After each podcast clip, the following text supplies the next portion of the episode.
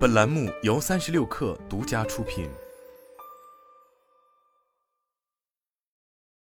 本文来自界面新闻，阿里与腾讯之间的互联互通又有新进展。近日，支付宝的转账页面已新增转微信好友选项，用户可选择三种领取方式：扫码领取、验证转账人姓名首字以及指定用户领取。转账后，页面会自动生成一个二维码，收款人需要在二十四小时之内扫码领取资金，过期则原路返回。用户将二维码转发给微信、QQ 好友后，好友扫码即可领取，单笔最多可转出两千元。不过，这笔钱不能直接转发至对方的微信钱包，而是微信好友在识别二维码后领取，最终钱款仍然落在支付宝。也就是说，本质上还是支付宝转账至支付宝，微信起到的更多是通知的作用。在相关热搜词条下，不少网友认为这一功能有用，但用处不大，还不如直接加支付宝好友转账方便。阿里系与腾讯之间的互联互通仍在推进中。上周，有认证为阿里巴巴集团的员工在卖卖爆料称，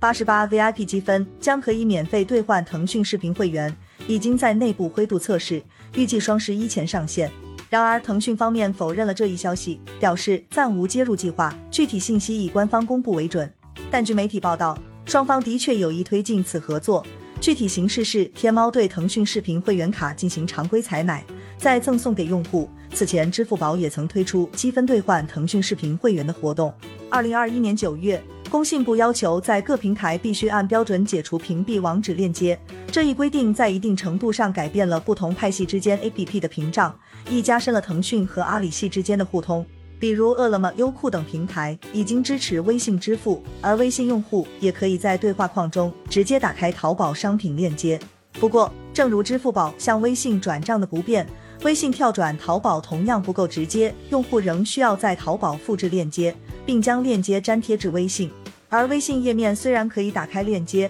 但也要重复登录流程，不如直接跳转淘宝来的方便。腾讯总裁刘炽平曾在回应该话题时表示，腾讯的生态环境本质上是开放的，但是不同平台有不同的制度。例如，不同于其他平台，我们不会额外向商家收取佣金，平台之间的打通是非常复杂的问题。这在某种程度上解释了目前互联互通体验仍然不佳的原因。各平台规则和玩法不同，生态互融可能会影响部分商家的利益。外链接入后，用户隐私保护难度加大，担忧商业竞争加剧等等。从目前来看，巨头之间已经成功破冰，但彻底互融仍需要时间，用户体验仍然有待打磨。如何在保证原有生态健康及用户隐私不被破坏的前提下，为用户开放更多便捷？将是未来各大企业需要思考的问题。